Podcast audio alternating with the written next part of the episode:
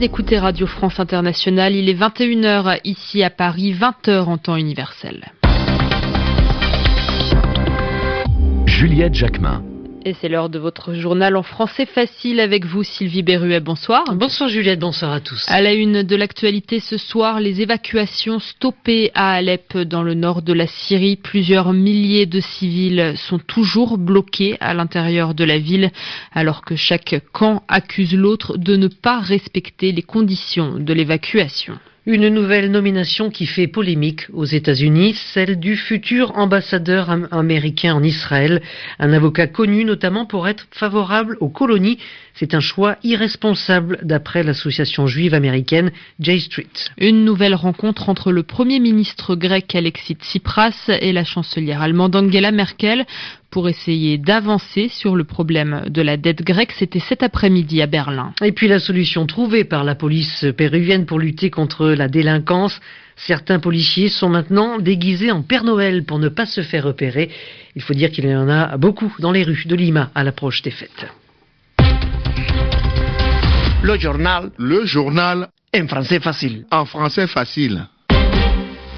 La trêve à Alep, c'est le dernier espoir qu'il reste pour les innocents. Le président turc Recep Tayyip Erdogan lance un appel pressant à tous les acteurs de la guerre en Syrie. L'évacuation des civils dans les quartiers rebelles d'Alep a été suspendue ce matin pour la deuxième fois après plusieurs heures.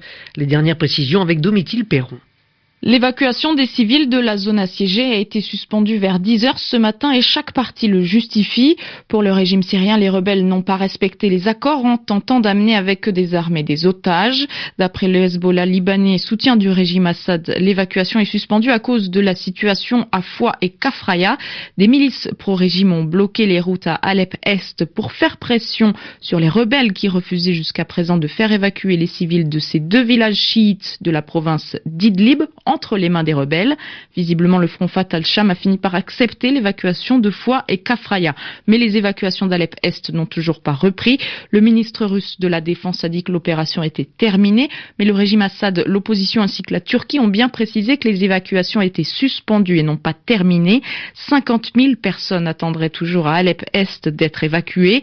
Par ailleurs, le dernier convoi qui est parti tôt ce matin avec 400 personnes a été arrêté par des milices chiites pro-régime et sur Twitter, des personnes racontent qu'ils ont été arrêtés, volés, puis réacheminés vers Alep-Est. Et tous ne seraient pas revenus. Quatre hommes auraient été abattus et certains kidnappés par les miliciens. Domitille Piron et puis d'après l'ambassadrice américaine à l'ONU Samantha Power, le Conseil de sécurité des Nations Unies pourrait voter la résolution française dès ce week-end, un texte qui demande la mise en place d'observateurs internationaux pour vérifier le déroulement des évacuations à Alep. Le président Barack Obama appelle d'ailleurs ce soir à l'arrivée d'observateurs neutres. Si l'ambassade américaine en Israël était déplacée à Jérusalem, cela détruirait le processus de paix.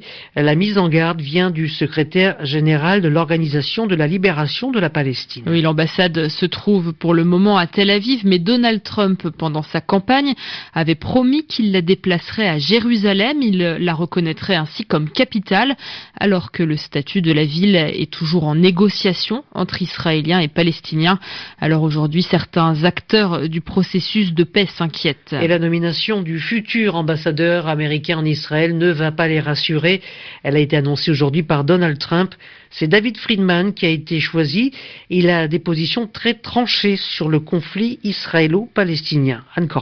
Avocat spécialiste des faillites, David Friedman est un ami personnel de Donald Trump qui l'a conseillé lorsque les casinos du milliardaire ont déposé le bilan. Il parle couramment hébreu, se décrit comme un amoureux inconditionnel d'Israël et estime que la construction des colonies dans les territoires occupés n'a rien d'illégal. Dès l'annonce de sa nomination, David Friedman a affirmé avoir hâte de remplir sa mission à Jérusalem qu'il qualifie de capitale éternelle d'Israël.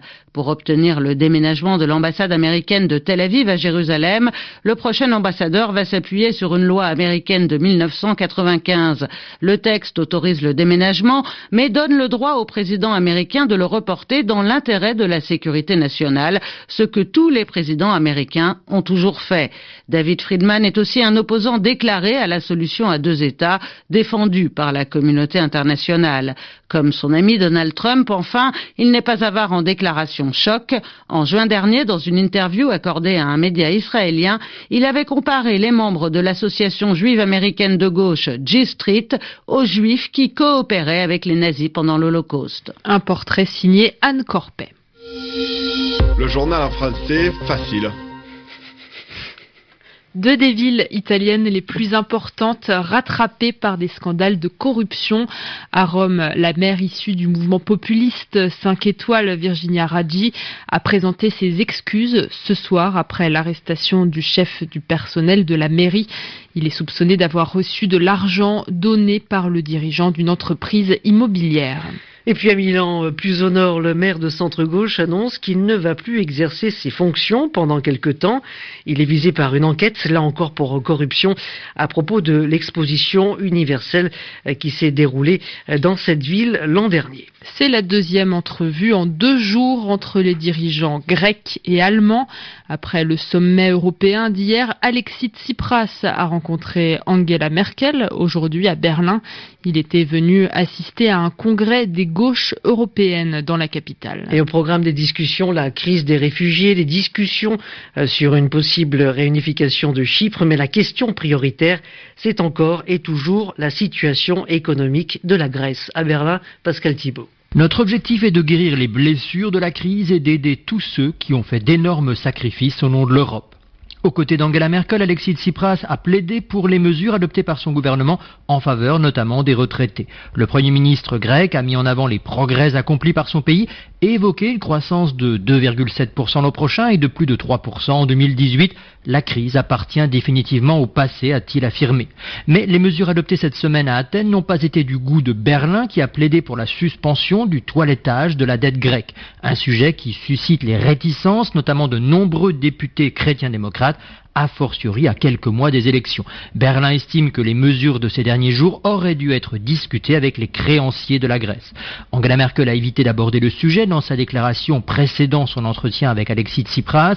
La chancelière a souligné que l'Europe était compétente en la matière et que des décisions ne seraient pas prises à Berlin. Elle a toutefois affirmé Nous n'avons pas toujours des discussions faciles, mais toujours sincères et franches. Pascal Thibault, Berlin RFI. Et toujours en Allemagne, un jeune garçon arrêté pour avoir voulu commettre un attentat, un enfant qui n'a que 12 ans. D'après les autorités, le garçon voulait faire exploser une bombe sur un marché de Noël dans le sud-ouest du pays. Dans les jours qui viennent, il a pu être commandé par un membre du groupe État islamique, selon la police. Et puis Juliette, il fallait y penser, hein, à Lima au Pérou, la police lutte régulièrement contre la délinquance avec des policiers en civil sans uniforme. Oui, jusque-là, rien d'anormal, Sylvie, mais les autorités ont eu une idée.